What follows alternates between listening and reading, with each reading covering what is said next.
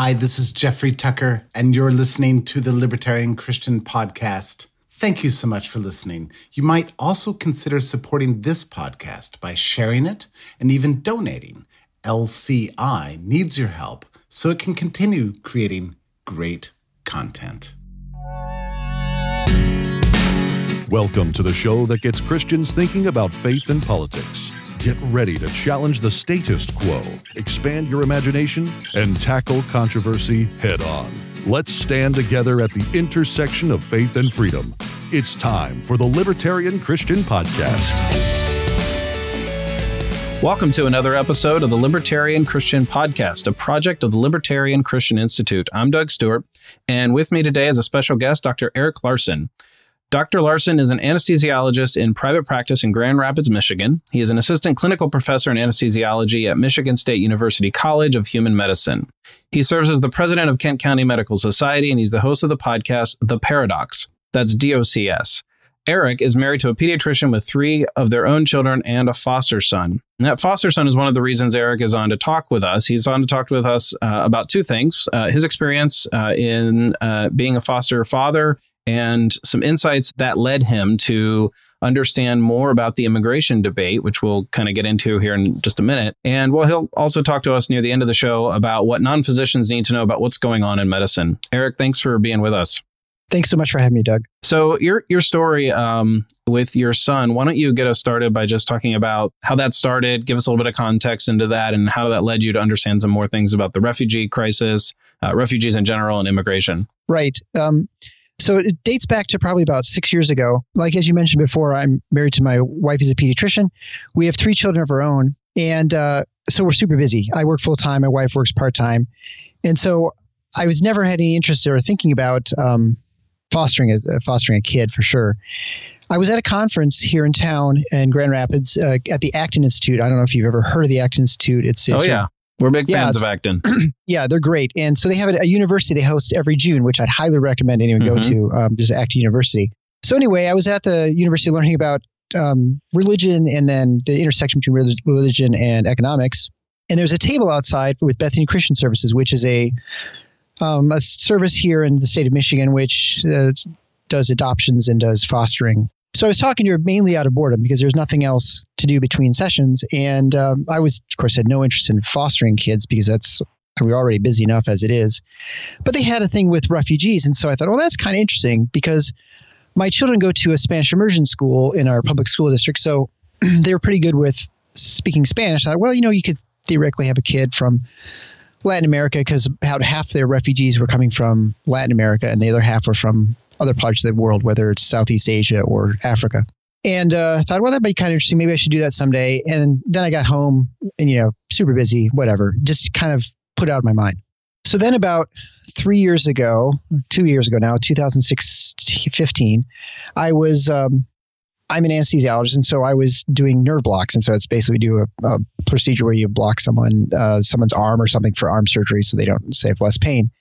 So anyway, I'm talking to the patient. I you just kind of what do you do? And so the woman said, "Oh, well, I work for Bethany Christian Services with uh, the refugee placement services." I said, "Well, that's very interesting." Because I was kind of looking into that a couple years ago, but you know, just we're busy, and I just didn't seem like something I wanted to do. And she said, "Oh, you should look into it." I said, "Yeah, sure, whatever." so then the next week, I'm again uh, blocking someone, and I asked, "So what do you do?" And she said, "Oh, I work for Bethany Christian Services with the refugee placement services." And I thought, well, if that's not a two by four from God, I'm not quite sure what hmm, is. Yeah. And so then uh, every time I walk in their basement, we have an, a bedroom down there, which we always call the the grandparents' room or whatever. But they didn't come that often. I thought, you know, with this little bathroom down there, we absolutely could do this, right? It seems like we're kind of this is maybe what we're supposed to do. So I talked to my wife about it, and she said we should absolutely do this. And so we was that uh, a long conversation? You know, it wasn't. It, it, was something that actually I talked about when I first went to that conference. Kind of mentioned it. We both thought, you know, I was just kind of busy, and uh, it was a it was um it was a, a conversation that was uh, maybe a couple days. It was actually pretty quick because she prayed about it and she said, you know, this seems like the right thing. Um, it's a time in our life where maybe we could do that. We have kids. I think it'd be kind of tough if I didn't have kids to try and do something like that. Right. So at the time, we had a 14 year old daughter and then a 12 year old and uh, 10 year old son. Um, so I thought, you know, you can maybe we can do this. And so we talked to the Bethany Christian Services and uh, about it, and they and so we decided to go ahead with the process, which turns out, of course, not surprising. It, unbeknownst to us, is actually a long process, right? Fingerprinting and background checks and all this, you know, home visits and all this stuff. Yeah. As soon as you kind of get get sort of into the process, they tell you they start sending you emails about you know there are ten kids need to be placed, five from Congo, and there's a you know girl with her daughter or whatever, you know, or you know siblings, and um, in the way once you're once you're licensed, you can go ahead and just say we want to we want to take those kids or whatever, and then you can get more background information as soon as you agree to it. After you've read the background information, then they come to your home, and that's kind of it. So we we're in the process of getting the our second home visit, and we were not anywhere near the licensing port part.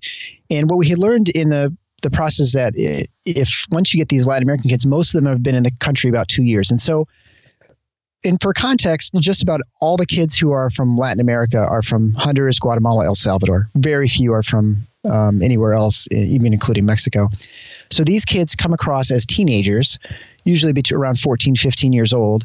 They are captured at the border, they're detained, and then they're, uh, because of their home situation, they're then given permission to qualify as refugees and they go into the foster system wherever they might be, whether it's San Antonio or Arizona, wherever um, or they you know get shipped up to Michigan.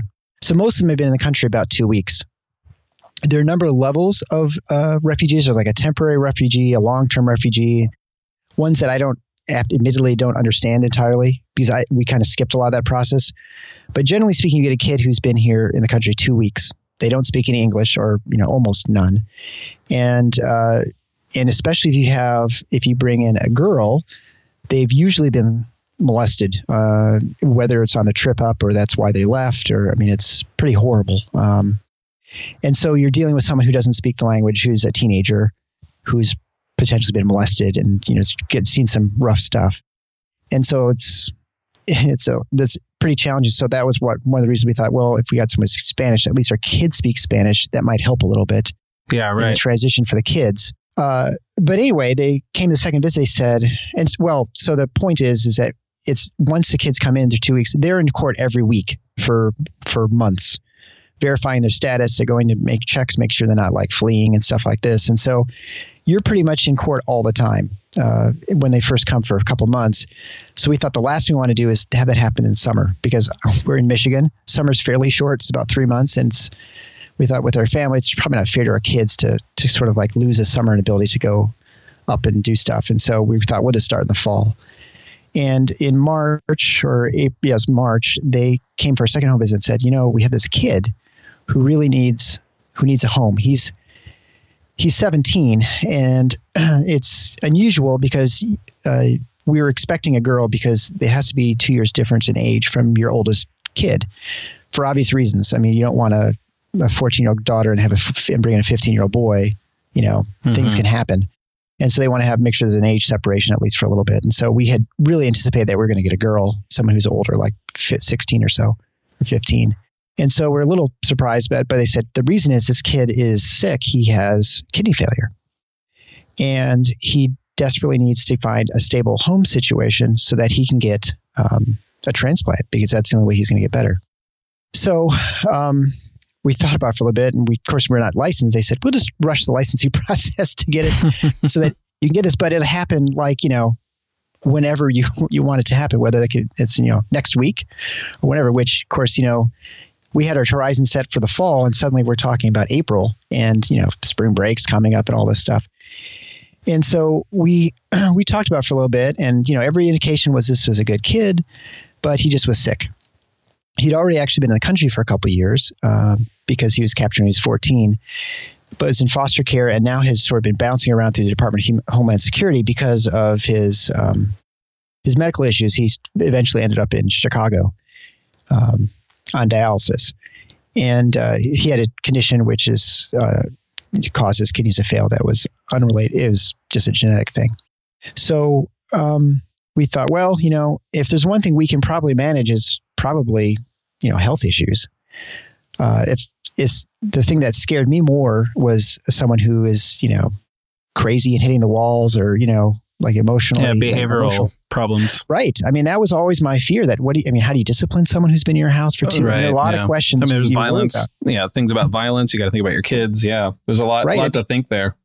Absolutely. And my wife had gone to a a tea or a coffee or something and talked to other foster mothers.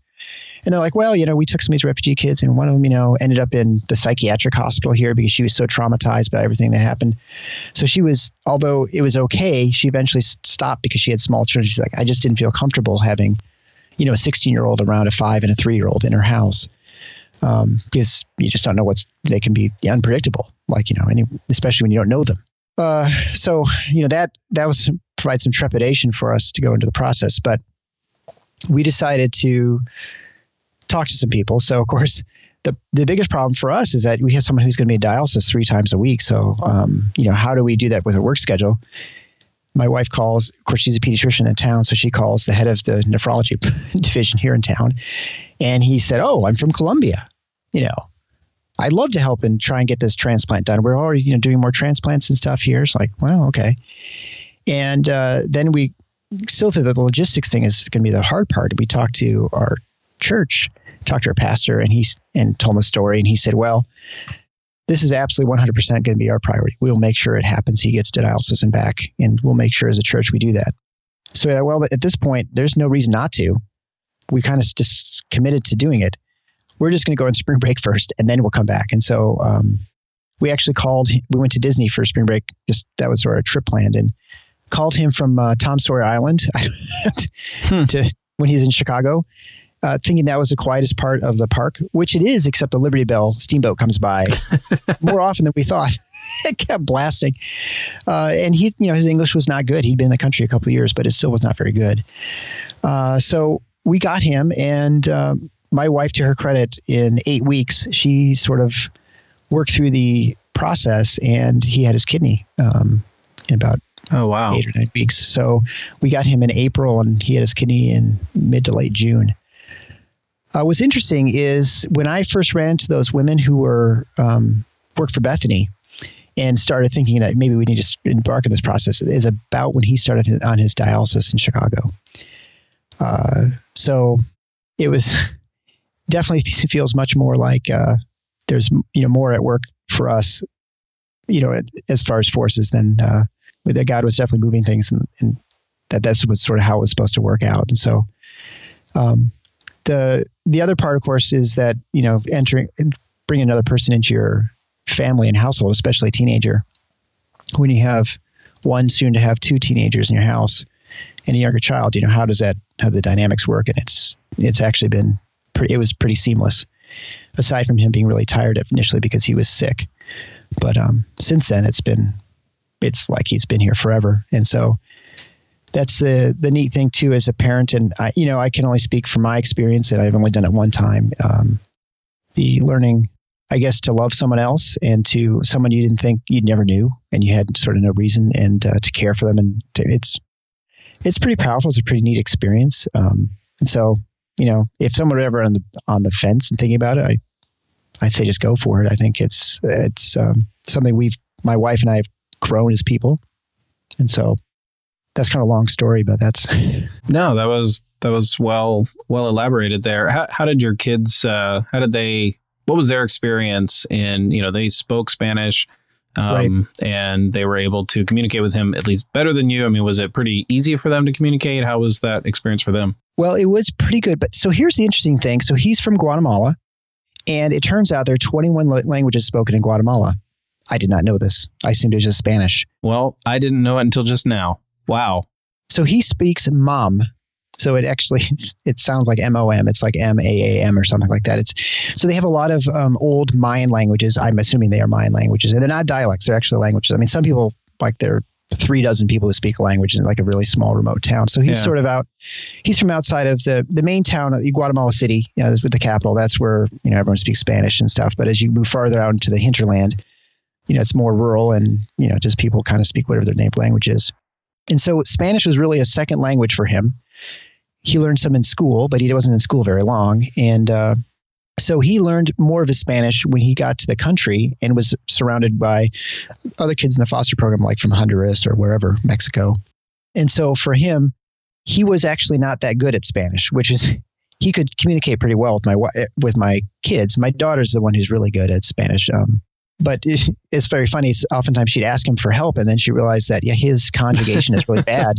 He can't spell. He can, so, and he would know the words for lots of things, and and so for him, he's like he's like working in three different languages. So he's since he's been with us now almost two years, over two years, he's gotten really pretty good with English. Um, you know, needs a lot. He still needs lots of work on it, but in West Michigan, you're not allowed to get away with um, knowing just Spanish because if you're in the schools here, like he was, and he just graduated from high school, uh, you need you need to know English. I mean, when he was in San Antonio in the foster program there, uh, he could get away because his foster kids were Spanish, spoke Spanish too. He could get away with just speaking Spanish. School wasn't very serious. I think a lot of kids spoke Spanish there, so he really had to learn English. Hmm. And then we went. He was bouncing around to all the different programs. Again, a lot of people, interpreters everywhere. He's at the group home in Chicago getting his dialysis. Again, there are people, their kids there from Bangladesh and from Mexico, and and the, all the people who work in the group home spoke Spanish, and so you, you, never had to learn English. So that was a big transition for him. It was okay for my kids to speak Spanish, but ultimately it wasn't super helpful. Um, for the as far as them accepting him into the family, it was really kind of interesting. So my daughter was 14 at the time. So of course, initially up to two weeks before this time, they thought they were getting a girl. So my daughter was excited to finally not have to just deal with two brothers. she thought maybe she'd have another girl. Oh man, that would be and, disappointing. I think for a daughter. yeah.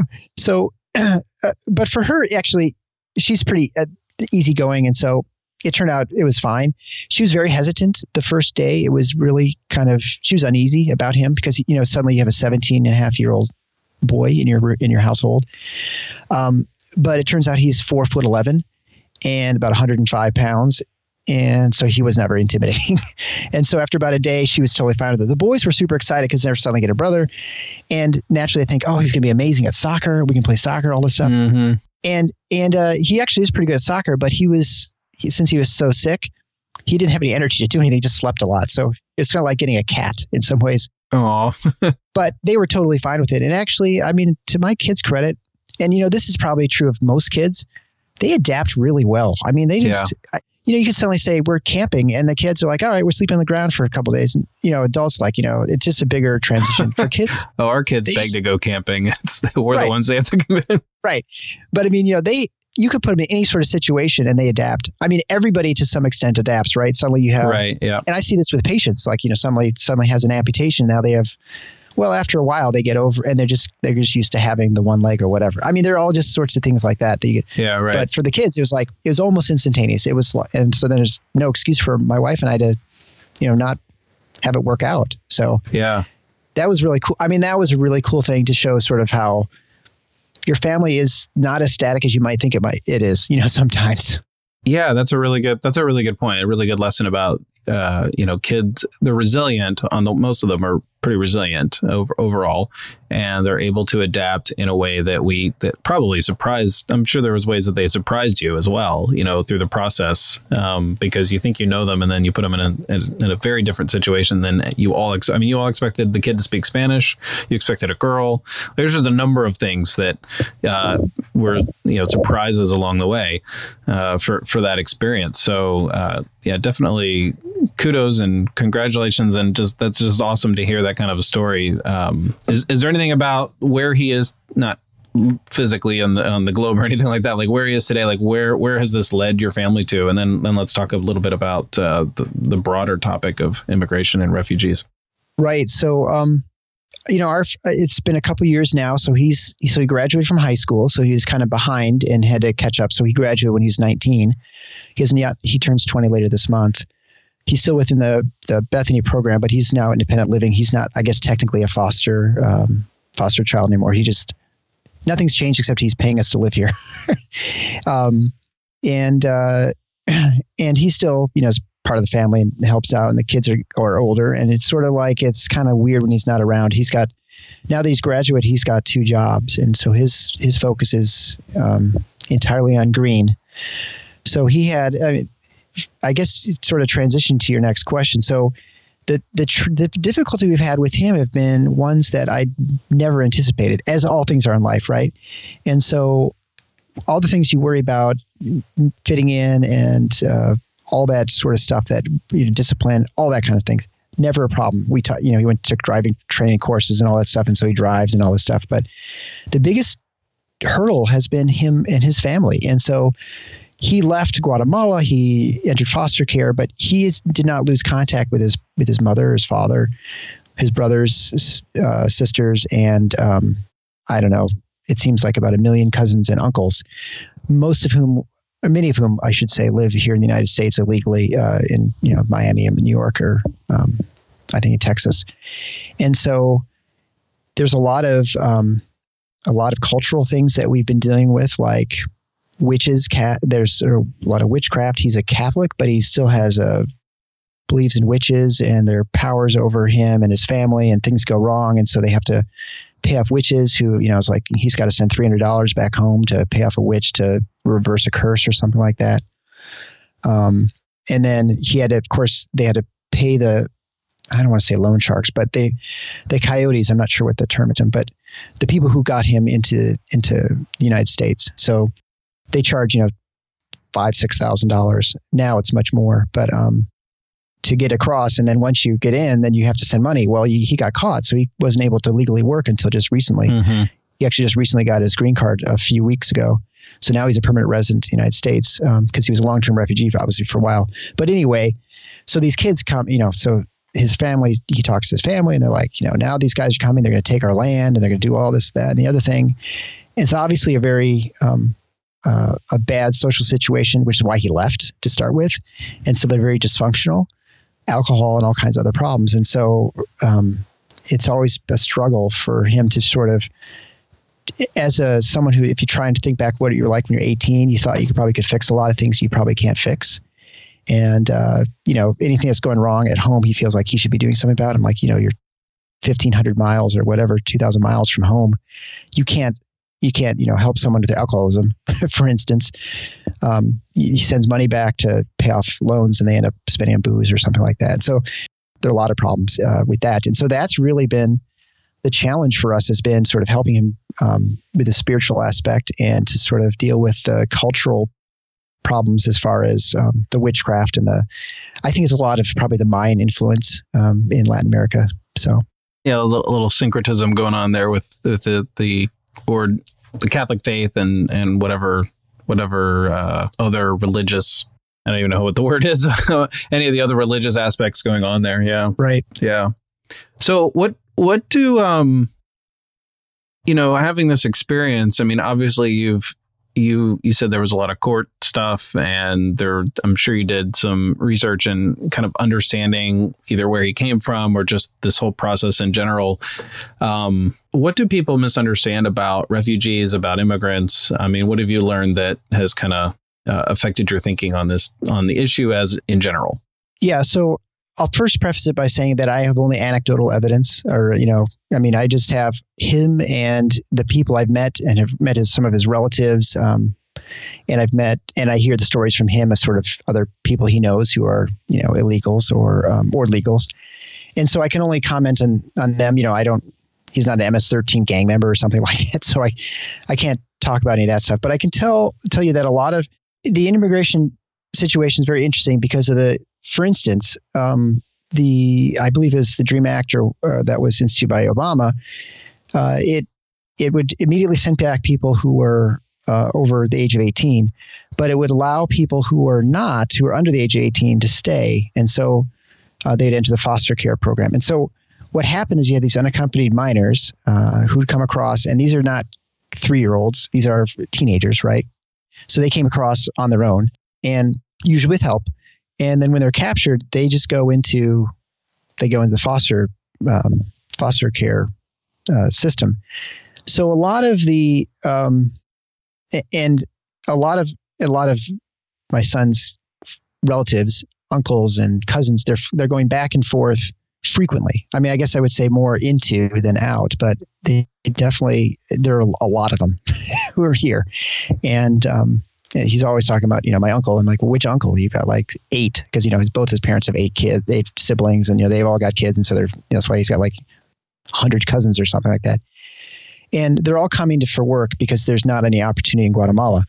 So for the most part, these are not criminals. These are not people who are coming here for any reason except to try and get money. And either one, either one of two things. One is to make some money here and maybe live here for a while.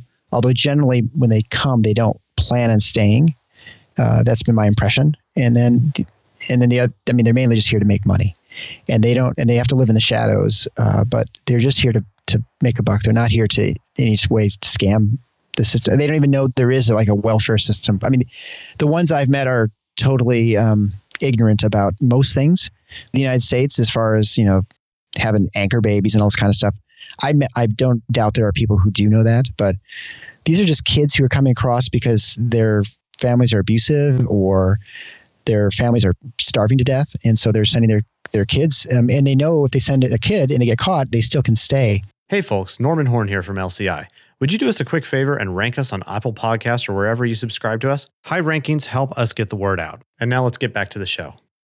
So they're seeking, they're sending kids, or the kids are choosing to go if they're older because they're seeking opportunity that's more about their own betterment and well being than it is about some, like you said, scam or taking advantage of particular welfare programs or whatever. Even you know, I think it's pretty, it's probably understood that there are some people who are deliberately trying to take advantage of what welfare systems exist if if they sure. exist for any immigrants but but what you're saying is that your experience is that there's a lot of people that that's just not who they are.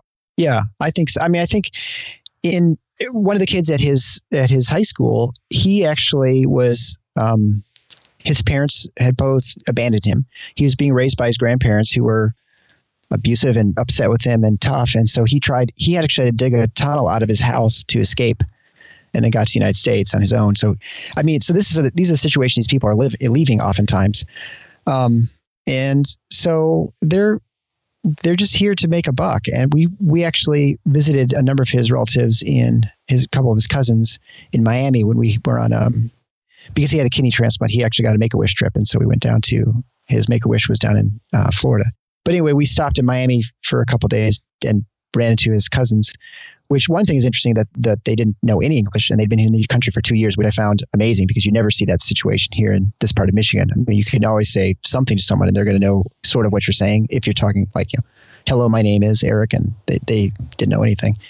Um, but one of them was a gang member, and he's like, that's part of the reason he came because he's like, I didn't think I could do that anymore. So now just working, I don't even know what he's doing, but like construction or something in Miami. Um, and so I don't, you know, I think I think the the impression is that these people are coming for to sort of scam the system in some way. And I think they're just here to make a living.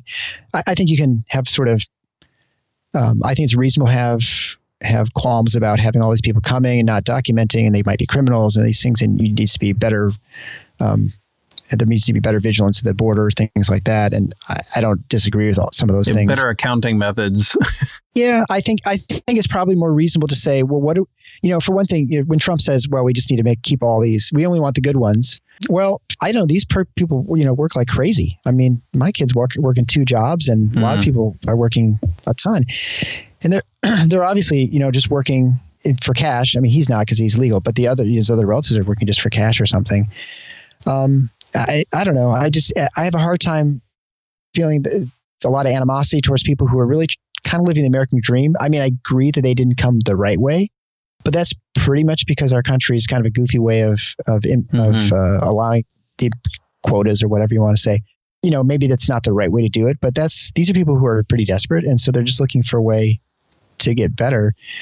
And I don't know. I mean, I I think a lot of people they they point to you'll see people on the left point to these two year olds who are coming across being separated from their families, and it, I'm sure that happens. Um, but I think a lot of these undocumented immigrants, and we're just talking about people from Latin America, are are these teenagers coming across, and they weren't coming. You know, it's it's not the situation that the left paints or the right. I mean, these are not people coming. These are not like gang members and stuff like the gangbangers. So I don't know. I think it's just as most things, it's a lot of hyperbole on, on the uh, about the issue and it's it's not helpful because you don't. The average American has no idea really what's going on.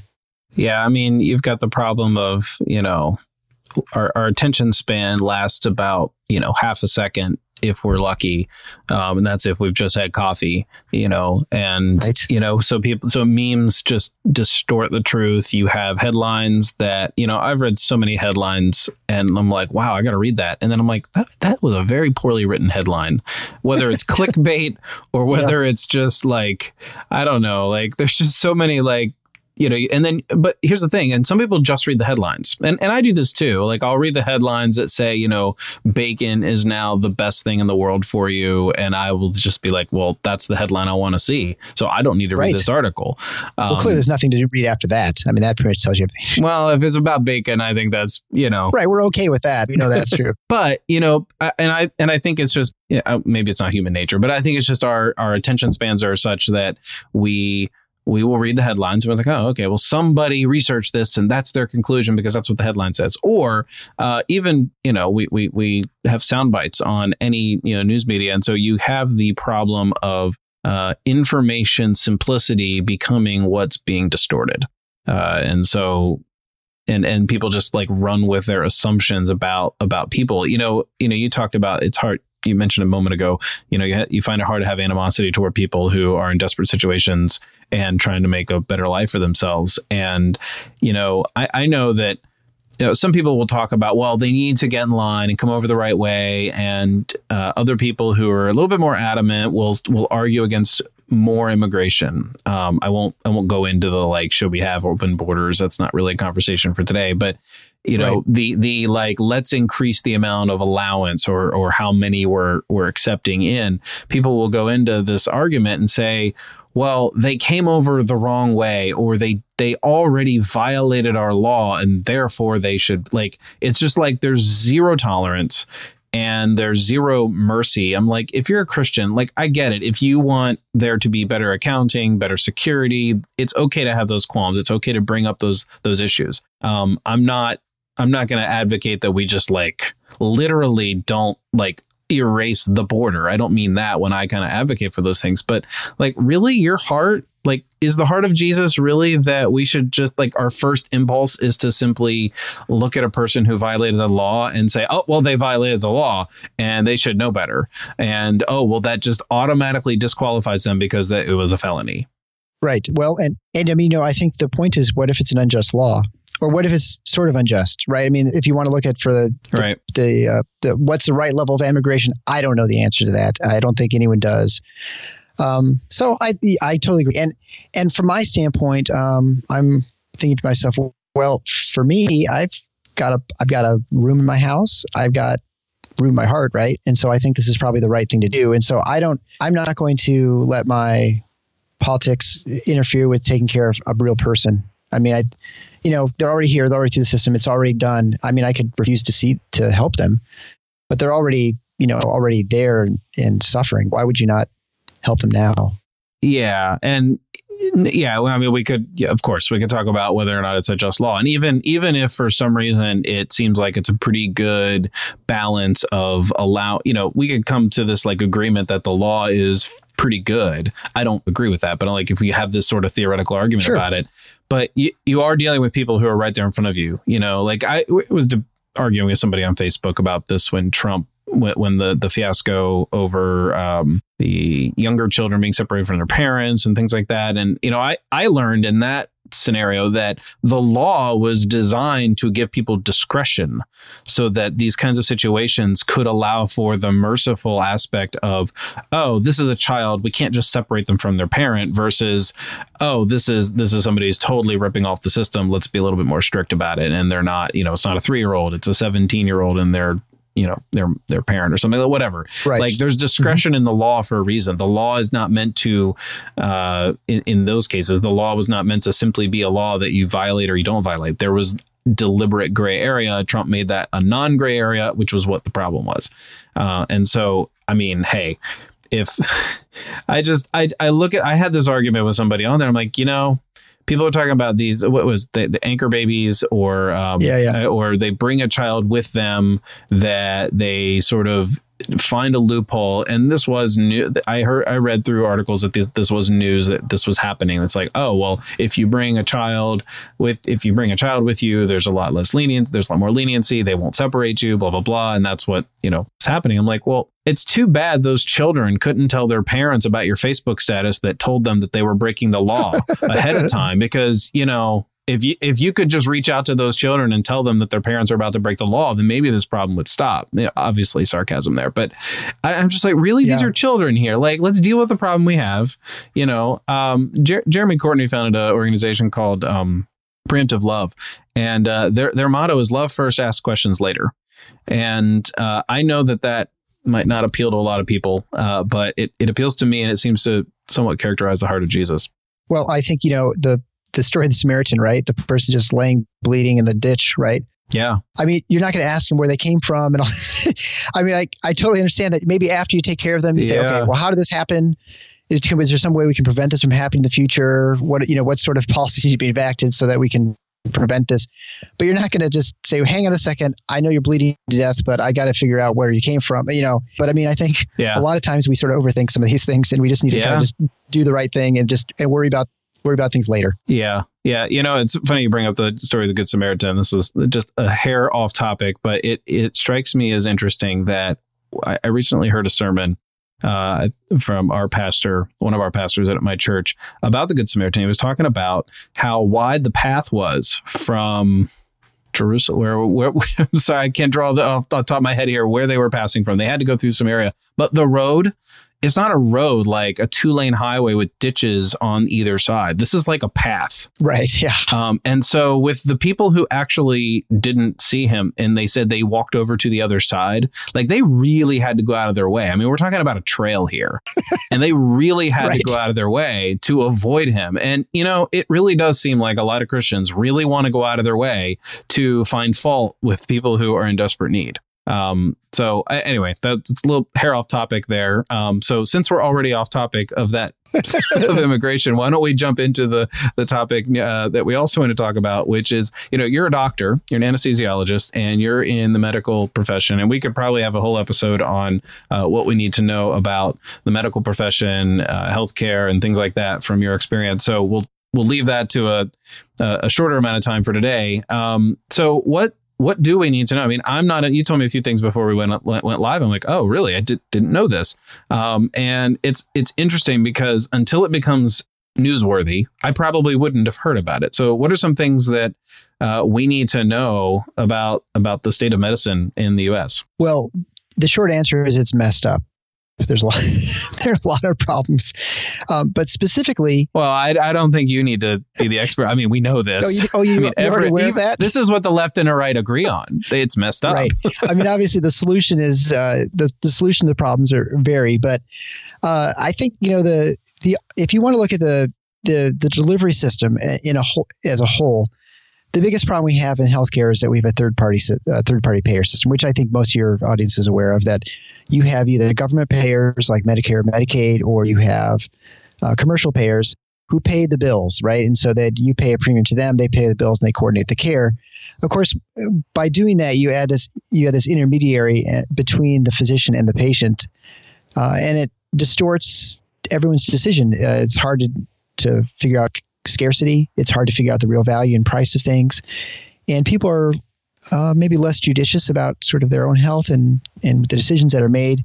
And it causes a lot of a lot of problems. It causes problems not only for the for the patient that you know, premiums keep going up and um, and that they're not able to get the the care they may want and that they but that it also causes huge distortions and problems for the physician end. I, I think patients don't realize that physicians don't like the system. I mean, I think physicians were definitely complicit in adopting the third party payer system because it seemed like an efficient way of getting payment from uh, insurance company. It paid you know right away. I don't have to hound each specific uh, patient to make sure they send me their check. If they decide they got angry or they moved or something happened, you know, it's a lot more efficient to get it from one entity. Um, and so that's why it was, I think, seen as a probably good thing by most physicians back in the day in the 60s.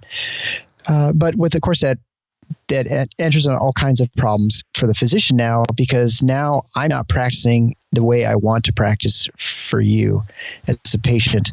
So if the, if I think this is the best medication for patient, I can't give it to you because your insurance carrier says you have to. That's your third line drug. You have to do two, try two others first, or you need to have two other tests, which we may or may not approve, or uh, you need to fin- fill out 40 pages of demographic information on your patients, and there's certain metrics you have to meet that have no bearing on your health.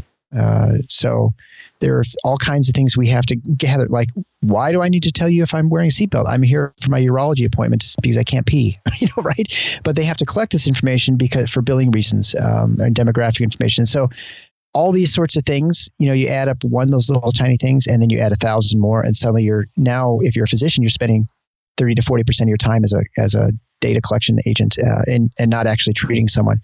And so what it, you've everyone hears about the shortage of physicians in this country, but you can imagine if it's because you've increased the paperwork, you've doubled it. Well, now you've cut your physician population in half, and so now it takes you know twice as many people to do it the same work that it took took everyone before, and so. Has the digitization of all of these health records, electronic medical records, actually it increased the amount of workload for doctors, or has it actually helped diminish it a little bit over the, I guess, the past decade? It has absolutely increased the workload. And so what's interesting is because we have this third party system, and you've hit on it maybe by accident, accident, but the reason that it's so much harder for physicians to get stuff done is because they're now gathering information that is for billing purposes. So when you have electronic health records, you can imagine there are one of two goals you have. One is you have a documentation system that makes it simpler for doctors to find information, critical information uh, on the patient, to make better decisions and to um, provide referral information for other physicians. You know, so like you have some sort of you it hurts every time you um, you know you eat something. You want to make sure that you send when you send someone to the specialist, the surgeon, that they know that's the problem, right? But now you have two choices as a physician. You either have a system that works like that, or you have a system that maximizes your billing. Well, unfortunately, you can't get through in medicine without making money and to pay your staff. And so naturally you're going to have to pick you have no choice especially if you're um, owned by a healthcare system to have a record system that maximizes the billing and make sure all those boxes are checked. Because as most people know it doesn't matter um, which doctor you see the price and the cost is exactly the same right? I mean you don't go many places in the world and and expect to always pay the same price when you go like no one expects to go get the haircut. You always ask the person how much it costs right? Because it's not like a haircut's always $10 some people charge 30. Some people have a fancy salon, it costs 100. And so, but in medicine, it's not that way. So if you're if you're charging through Medicare or actually almost any commercial payer now, they'll pay the same no matter if you're good or bad or in between. So that's why you have to maximize all these boxes because that's how you, you can bill more. So if you gather more information on someone, like if I just ask you if your nose hurts, you say, you know, my nose is stuffed, and that's all we talk about, then I can't charge much. But if I ask you, 10 other health systems like, well, how's your heart? How's your lungs? And, and maybe it only takes me an extra three minutes, but now I can charge you a level three as opposed to level one visit. Maybe it's three times the reimbursement. And so, of course, you're going to, you're going to try and get as much as you can because, you know, you only have a, that's the way the system works um, to maximize your billing. And so is that this, is that, that's standard in most places? Like they deliberately go out of the way and ask a whole bunch of other things and they try to bill you, or is it just, or are they doing it now because, well, this is the tier of billing that I'm going to end up doing because, you know, whatever the, the symptoms are, and I'm going to go ahead and do these other three things because I'm already charging them at this rate. Right. I mean, if you're if you're a primary care physician, there are certain um, you need to average a certain amount of um, charge per you know per visit to keep the lights on, right? Uh, based on your payer mix. So if you have government payers or commercial payers or you know Medicaid or whatever, and so you're going to there are a lot of times you're going to gather information that is probably not critical to the to that patient's care, but that by gathering that information, it will result in a higher charge capture. So it's not like a, it's not fraudulent in any way. It's because there's potentially you're going to gain information that would be useful to you in the diagnosis and uh, treatment plan, but you're more likely to sort of gather more information than you need. And if you have it on hand and you and you have it, you can just sort of I don't want to say copy and paste, but that if it, you know, you say, is anyone change your health? Then all those things you said before in your social history, like whether you smoke or not or whatever, those all just get carried over to the next exam. Then automatically moved up to the next tier of, of charges. And so um, these, these electronic health records are essentially designed to maximize the billing. And so there's a lot of information there that is of no clinical benefit. Um, for you know if I come and break my arm, it doesn't matter if I you know wear a seatbelt but I'm still going to get asked that sort of question possibly, or the family history. is there anything? Is there anything I as a patient can do to avoid that, or is it just it's just That's is what just it the is and accept works, it? and and and this is the problem. This is the insidious. Like I can't get like the the like with you know I'll call Comcast up and be like, hey, what is your like secret you don't publish it cheap rate for like four channels? I Yeah, can't do sorry. that with my doctor. It's against the law, and that's and it's actually against the law if I try and charge you a different price, right? So I can't charge one person a one Yeah, I price. did know that. another, Okay. right? So, uh, yeah, and and again, that's because we can't have private contracts with each individual uh, patient. Uh, so that's one problem that everybody feels, right? Everybody feels like the doctor's rushes through and like doesn't talk too much because you know they're trying to see so many patients. Uh, the other thing that people don't know uh, medication shortages, and so it's actually one that has been driving me bananas as an anesthesiologist for years, and I never knew why. And until I started my podcast, I, I had no idea. I think we we think that these medications caused by the FDA or regulations or things like that, and and those all do play a role in the the shortages. But it's much more, um, oh, I guess it's a serpentine sort of story to figure out what happens. It and it kind of goes back, if you don't mind me going back in history a little. It's a pretty interesting story, and it's my episode five, my podcast, which I um, would recommend anyone who listening wants to learn a little bit more. But uh, essentially, if we think back to a hospital in 1920, a 1920 hospital looks nothing like a hospital does today. Today's healthcare systems, it's a system, right? It's not just a hospital. They're all philanthropic. They're very small. It was run by nuns or doctors or nurses, and it was it was not very sophisticated as far from an administrative standpoint. I mean, also at the time there was not a lot of equipment that you could put in a hospital. So so what happened, of course, is these hospitals needed bedpans, sheets, syringes, needles, whatever, basic supplies and basic medications they had back then. But they didn't have any way of getting group purchasing. Uh, they're you know bulk discounts, and so what they did is they formed these co-ops uh, called group purchasing organizations that would then purchase, make purchases for say 20 hospitals in the city of New York or uh, you know in the, the state of Wyoming or something like that. So these hospitals would then utilize that to get some cost savings. Kind of transport ourselves back in the 1980s, and now suddenly hospitals no longer look like what they do back in, did back in the 1920s. So now hospitals are much more sophisticated. They're generally um, large health systems with um, surgery centers. They've got imaging, laboratory, all sorts of things, and also the, the amount of medications on formulary has exploded since the 1920s. And so um, what's happened now is that these group purchasing organizations have also consolidated too, not surprisingly. So now you're not servicing 20 hospitals, you're probably servicing, you know, uh, 200. And so there only there aren't as many group purchasing organizations uh, as there were before. There are also these things called pharmacy benefit managers, which I apologize for all, all the different terms, but that's, these are the people who buy bulk medications for pharmacies. So these are absolutely in every way uh, Uh, middlemen. So these are people who do not produce anything, do not store anything, do not transport anything. They just write contracts to to serve as an intermediary between the hospitals and the producers of of supplies. So we're just going to focus on pharmaceuticals because that's what me in 2007, 2008 am starting to deal with problems. So in 2000, 2008, I'm suddenly not able to find certain medications to treat my patients whether it's a local anesthetic, whether it's a medication to help you go to sleep. If you're an oncologist, you might find certain chemotherapeutic agents that are known to be effective against the cancer. You're no longer able to get it. So the question is, why did this happen suddenly? And the reason is we go back in history to the 1980s, and it's with these group purchasing organizations and pharmacy benefit managers. So at the time, they asked Congress to remove, uh, create with the Safe Harbor Act.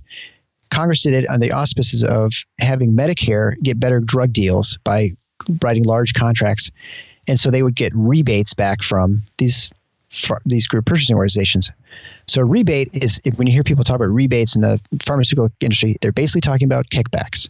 And what I mean by that is if I'm a company who makes lidocaine, and this is a common local anesthetic, and I have I want my medication to get to hospitals. Well, the only way I can get access to the hospitals nowadays is through these group purchasing organizations.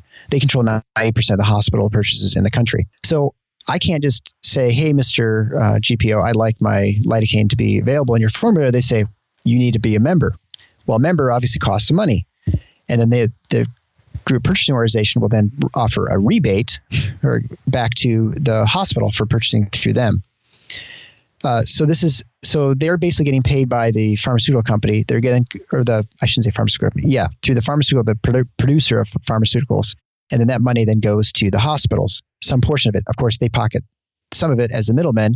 But what happens over time, now that Congress has allowed this, is that you're no longer able to produce one drug because they, as they keep increasing the cost to be a member of this organization for the pharmaceutical companies, now I can't, as an innovative company, produce just one drug. I now have to produce two because it's maybe now it's a hundred thousand dollars to be a member of this organization, and now it's like five hundred thousand. So now I can't even produce two drugs. I need to have a margin of at least five to ten drugs to to get into this formulary. So of course, what happens now is less and less people are in this market. There's obviously FDA regulations. There are all the inspections that happen. All those sorts of things were happening before as well, which somewhat restricts the ability for people to get into the market um, if you were an innovative person who makes one thing. But what happens by, over time is that you have less and less people who are in this market. And by the time we hit the mid 2000s, we now have very few companies that can make generic medications. And when I by generic medications, I don't mean simple medicines like lidocaine necessarily. I mean things like normal saline. And if you know, normal saline is just IV fluid. So you would think something as simple to make as sodium chloride with water would be produced by hundreds of companies. Uh, but that's not the case. And so there are only three companies. And so this is not really a problem until you have supply chain problems like, let's say, a hurricane that rips through Puerto Rico. Now, a hurricane rips through Puerto Rico, and most of the pharmaceutical companies have moved offshore onto Puerto Rico for tax reasons, ironically enough. And so now there's no normal saline in the country. So now if you go to the ER and you suddenly get sick, dehydrated, or you know, grandma gets has problems and she's fainting, well now they're going to have her drink Gatorade because they don't have any access to normal saline. It's crazy, and it's the simplest thing you could make. So these drug shortages are becoming more and more frequent, and it's likely because these group purchasing organizations are causing these huge distortions in the market by requiring more and more in payment. And then the other half of it, of course, is why doesn't the hospital just find another alternative source for normal saline? And the reason is because of the rebates. Because if they were to go off formulary, they, they violate their contract with the group purchasing organization, and now they've lost maybe $4 million. So, of course, will come no surprise to your listeners is that like seven of the top 10 um, healthcare companies in size are these GPOs and PBMs, so these group purchasing organizations. And not surprisingly, they contribute a lot of money to Congress. So in order to try and fix this problem, obviously you have to get rid of this safe harbor law to allow the ability for people who are innovators to come into the market. I mean, obviously, we would fix it right away, but that has to happen. But you have Express Scripts, which is one of the pharmacy benefit managers. I think they contributed like $3 million in an off election year last year to um, various members of Congress. So that's a lot of money that that um, that's sloshing around, and you can see where the money comes from, right? And they're making money hand over fist. Yeah, we blame greed, but then also, but then it's like it's integrated into the the lust for you know getting power on your side. It's their business model, and it, I'm sure they don't. And you know, I'm sure that when they look at how it worked, it seemed very rational to them and seemed efficient and you know reasonable. And they did not foresee the fact that it would cause these shortages of medications, because you know they're they'll point their fingers to all sorts of other things, and there are some validity to the fact that you know the FDA's um, you know inspections or the fact that the testing and all those sorts of things may cause um, some problems with the market. But ultimately, it's the fact that you just can't be someone who produces one or two drugs really well. Now you have to produce so many, so only these big companies are left. And then when something happens to supply chain, a fire or a natural disaster, now I don't have medication. And we're talking about for like six months, I might have anything. And the greater tragedy, of course, is that we're very rich in this country, well, guess where they're not very rich? Lots of pl- other places in the world. So when we have, if there's a shortage somewhere, we're getting it, and they are getting nothing. Hmm. Wow. Well, is is there anything to be optimistic about in medicine? I mean, do you see any see any changes that, that a libertarian would say, "Oh, this this is good change"? Yeah, absolutely. And yeah, that's a downer to end on, but it's actually I think the fact that the, the Trump administration is looking into this, I think, is a good thing. Uh, when it comes to third party system, I think what's interesting is because of the um, the Affordable Care Act or Obamacare, it has accelerated the increase in premiums in this in this country. And so, what that has done is, is it has turned many people with the deductible now that are you know ten fifteen thousand dollars, they're becoming shoppers for the first time in healthcare, and they're demanding transparency. They're demanding um, better you know better options, and they're more judicious in sort of how they're finding their medications at pharmacies. They may shop around a little bit. Yeah, I mean, a ten thousand dollar deductible, you're essentially self pay for a lot of people. Yeah, for the most part. I'm, I mean, there's no better off than self pay, other than there's well, I guess there's no fines anymore. But yeah, that just that that, that there's such a high deductible. Yeah. I, I, mean, I understand the concept of you know catastrophic insurance and stuff, but you know, given the system the way it was, a two, three, four thousand dollar deductible is a lot more reasonable than like spending twelve hundred dollars a month and then having a ten thousand dollar deductible. That's crazy. Right. Yeah, there's no question. And and um, but what that's what that's done is it opened up a window for people to look at alternative ways of caring for people. So you see an explosion in direct primary care, and if you're not familiar with that, it's basically a membership service for getting access to a primary care physician. So instead of having a traditional use your insurance and copays and all this sort of thing to get your your physician, now you're just paying a membership flat fee for access, 24/7 access to a physician. So you maybe pay sixty dollars a month for, or let's just yeah, let's say fifty dollars a month for um, for access to the physician, and you go in as many times as you need.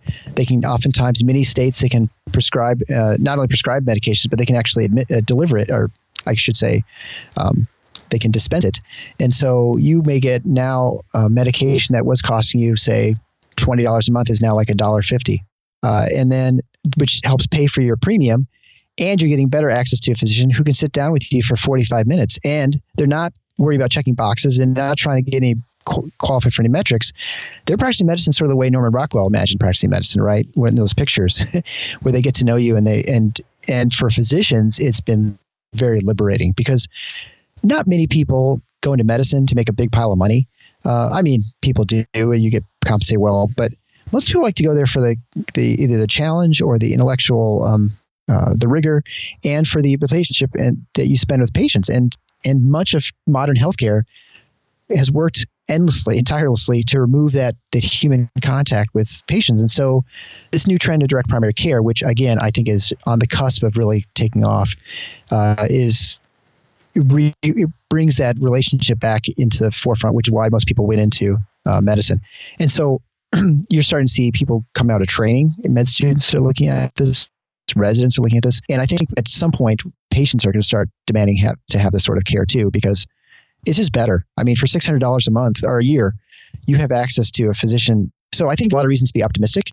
I think uh, a lot of the from the financial, if you look at the Medicare for all argument, I think the price tag is so tremendous. It's it'll be a hard sell, uh, just because every state who's kind of looked at it realized that it was you know insane. So the only way you could finance is with massive debt. And I think there's at least enough resistance in Congress at this point to prevent that from happening. Well, Eric, we've uh, we've spent a lot of time talking about two uh, relatively different topics, and I just wanted to thank you for uh, joining us for this episode of the Libertarian Christian Podcast. Well, thanks so much for having me. I really appreciate it. Thank you for listening to another episode of the Libertarian Christian Podcast. If you like today's episode, we encourage you to rate us on Apple Podcasts to help expand our audience. If you want to reach out to us, email us at podcast at libertarianchristians.com. You can also reach us at LCI Official on Twitter. And of course, we are on Facebook and have an active group you are welcome to join. Thanks for listening, and we'll see you next time. The Libertarian Christian Podcast is a project of the Libertarian Christian Institute, a registered 501c3 nonprofit. The audio engineers were Doug Stewart and Jason Rink, and voiceovers were by Matthew Bellis and Caitlin Horn. If you'd like to find out more about the LCI, please visit us on the web at www.libertarianchristians.com.